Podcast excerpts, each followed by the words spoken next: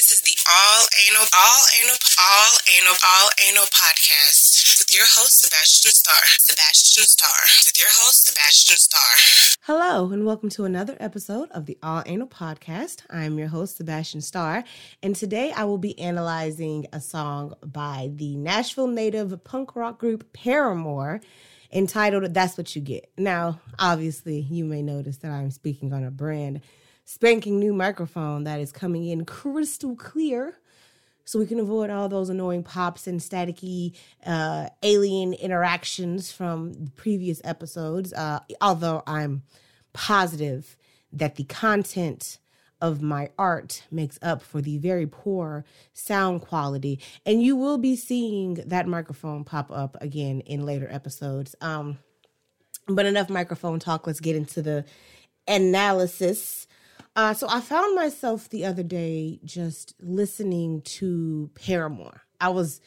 definitely into like the hardcore punk rock scene throughout middle school and high school. And actually, the very first song that I had ever heard that introduced me to the punk rock scene, not necessarily the alternative punk rock scene, but like my own version of it, was Misery Business by Paramore. So, of course, it took me months I want to say years to find the title of this song. All I could really make out was her faint voice screaming over the chorus, and I couldn't really understand what she was saying because, again, I was not into uh, analysis when I was in grade school. I didn't really get into lyrical analysis since uh, or till I left college. So I had no idea what she's saying, but I love the way that the song sounded. And I was like, I have to find this song. And it took a long time, but when I finally figured it out, I heard it on the radio. I was like, what is this called? What is this called? And they were like, Misery Business by Paramore. And I said, yes, I got the name of it. Typed it up on YouTube. Sure enough, that's what it was. And I have been a fan of Paramore ever since. Um, I haven't really listened to a lot of their new stuff. Last time I heard um, anything by them was pretty mainstream, but the, the, the, the art and the passion for it is still very much there. I actually have the Riot album on a CD which was a really big deal. There was one year for Christmas, well, that's all I asked for were CDs from some of the artists that I were listening to at the time, and that just so happened to be one of the ones that I got. Uh, and of course, I listened to the entire album religiously because I was that punk rock, awkward black teen. So I was listening to a lot of punk rock music, but Paramore was my go-to. Uh, and that's what you get is actually the very first song on the Riot album. Uh, and it's a beautiful song. Actually, if you really take the time to listen to it, it's actually quite lovely. But one thing that I enjoy specifically about That's What You Get is the time signature. Now, for all of the musicians out there, the time signature is basically, it would translate to the beat or the rhythm of the song. I know that's a very trashy translation, but for me trying to explain what a time signature is for people who may or may not know would take me forever, but I will do my best to do a basic translation. So basically, your songs go one, two, three, four, and it, it keeps with that one, two, three, four, one, two, three, four, one, two, three, four, in a rhythmic uh, pattern. Some is is quicker, one, two, three, four, one, two, three, four, one, two, three, four. Some of it is slower. But what you're unaware of what you're doing subconsciously is the time signature in which the music of the song was written. So if you're looking at it on sheet music, it'll say in the corner of the staff where the bar begins, quote unquote, there'll be a little box with two numbers in it. The top number represents how many beats are in each measure or in each bar. The bottom number represents what note in the measure or bar gets the one beat. Now, 4 4 is the standard, which means there are four bars, I mean, four notes in each bar or four beats, four notes in each measure or four beats in each bar.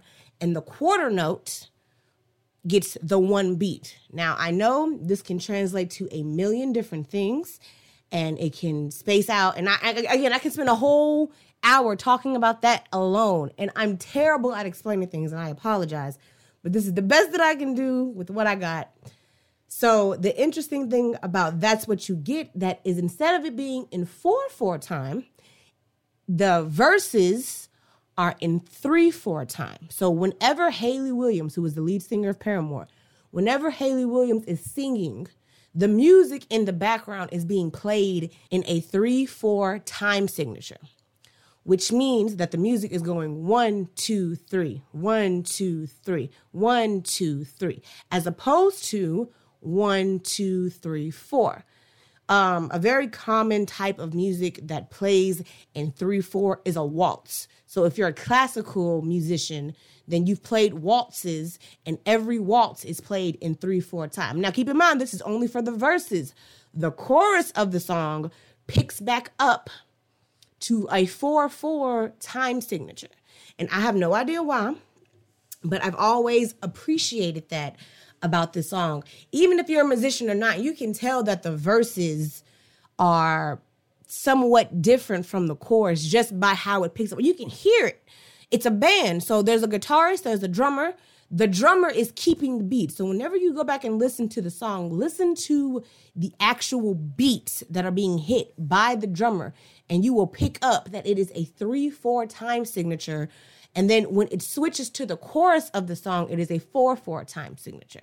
Now, again, I know that seems like a lot, but remember, this is an analytical podcast, and I am analyzing the song. Now, really brief background before I analyzed song lyrics, I actually analyzed sheet music. So I was doing the music analysis all throughout grade school. That's how I learned how to play the piano. That's how I perfected my skills on keyboard percussion instrument, whether it be xylophone, vibraphone, marimba, glockenspiel, anything. That's how I figured out how to do it was by analyzing music. And of course, I was in marching band for three years, concert band since fifth grade, all the way up until college. So I'm very, very familiar with sheet music and musicianship, so to speak. So now that we're done with all the music part, let's get to the lyrical part, which I know that's what you really care about. So the the song starts off with a great, great intro from the guitarist and the drummer. Um, and then Hayley Williams comes in first verse. No, sir, well, I don't want to be the Lord, I am stuttering. Well, I don't want to be the blame, not anymore. It's your turn. So take a seat. We're settling the final score. And why do we like to hurt so much? Now, keep in mind, I was in middle school, going into high school, listening to this. I didn't pay attention to none of that. Of course, I knew the words. I knew the words to the core, uh, to the verses. Um, and it just didn't register to me that anything was being said conversation wise.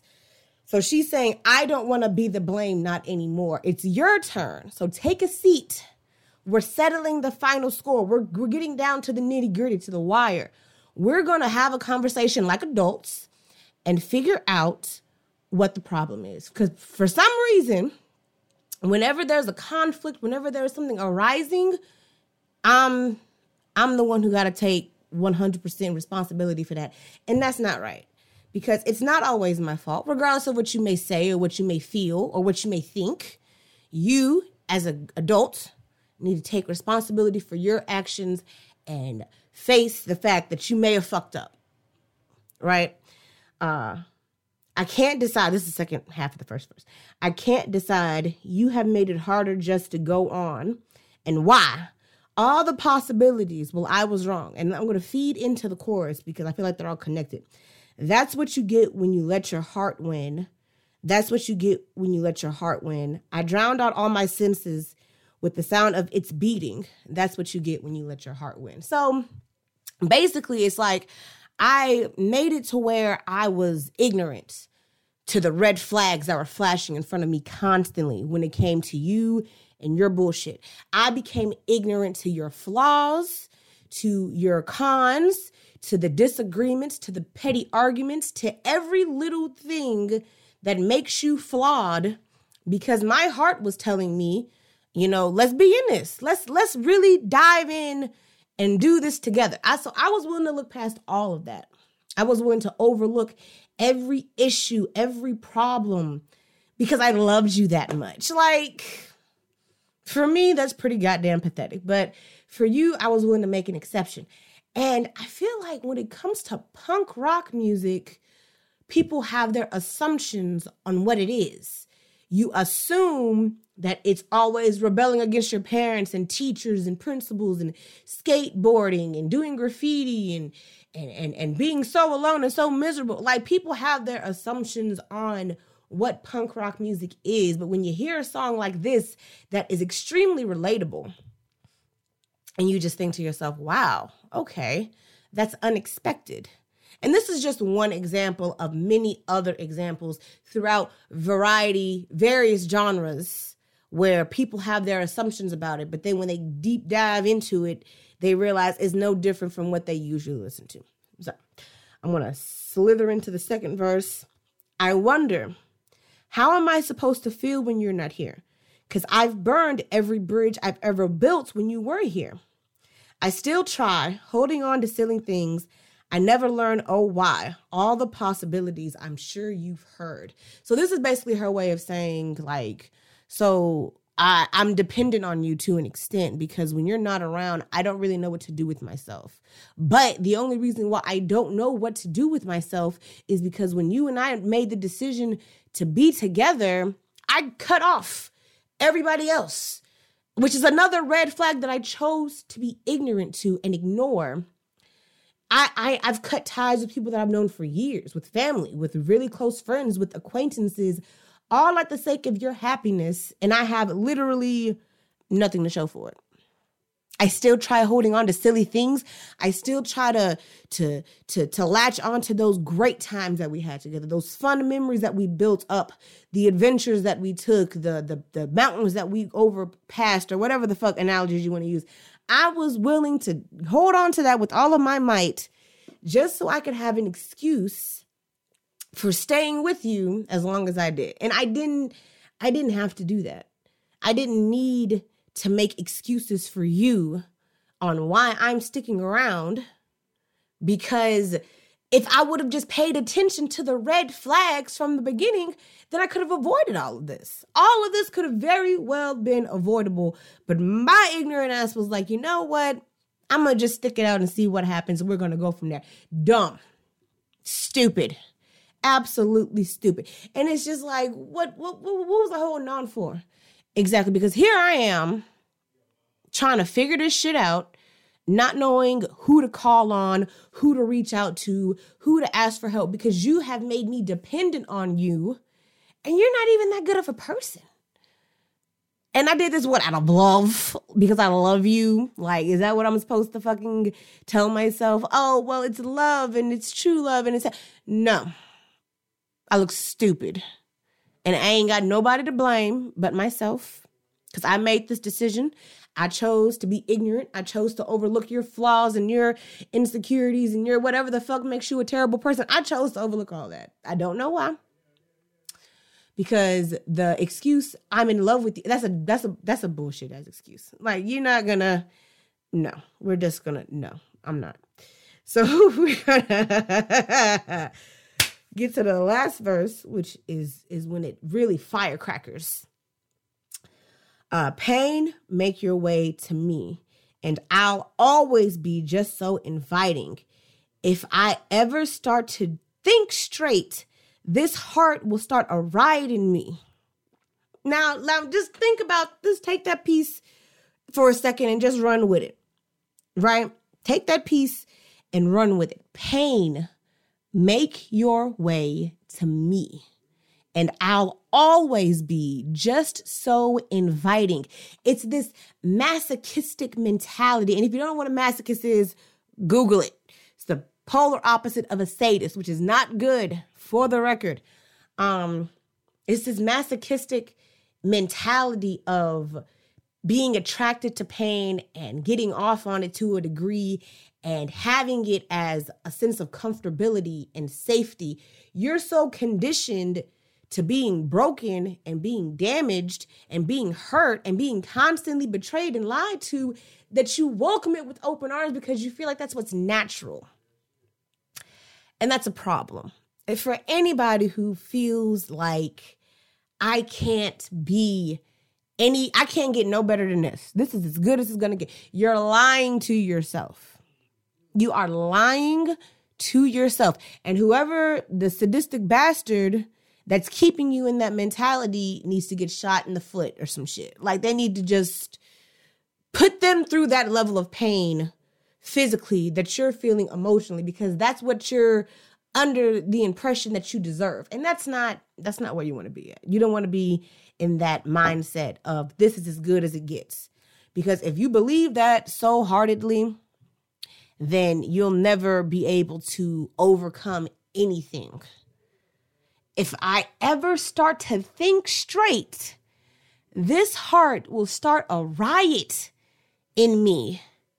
If I ever think about that, if I ever start to get clear minded, if my mind is screaming at me, hey, stop doing that, my heart is gonna be like, nope, nope, keep doing that. Like you're literally going back and forth, battling yourself because emotionally you feel one thing, but your logic is like, this is fucking stupid. Like, why? What, what, what am I putting up with this for? What? What? What? What is the? What is the bottom line here? What is it that I'm missing? That I feel like I have to put myself through emotional torture, mental torture, physical neglect, like romantically drained, starving. What?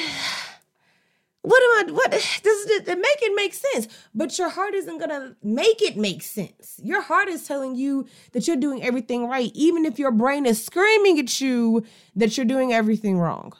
And because of that, your emotions spiral into an oblivion, and you can't control yourself. the The verse ends. The last verse ends before it goes back into the chorus. Why do we like to hurt so much? why do we like to hurt so much? So basically, you're sitting back asking yourself, why am I putting up with this voluntarily? No one is holding a gun to my head and saying, hey, you better stay with this bastard asshole or, you know, you're going to die or something like that. Nobody is forcing you to do this. Nobody is forcing you to do this. But for some reason, you're doing it. And then the chorus comes back in. That's what you get when you let your heart win. So that's what happens when you let your emotions overturn or dictate your reality. You will say, you will sit stuck in a relationship with somebody that you don't even like, that you know is just not good, but you love them. So you're going to stick with. And it's just like this illogical battle of wits that you have with yourself because on one hand, it's like, yeah, well, remember all the good times that we had. Remember, and and keep in mind, this isn't to apply any type of physical abuse. We're not getting into domestic violence territory with this track at all. There is no sign that there was any type of physical damage being done. It's all mental and emotional. And it's not even abuse so to speak. It's more like just neglect or you feel like something is missing like something isn't quite right. Something doesn't just sit well with your soul.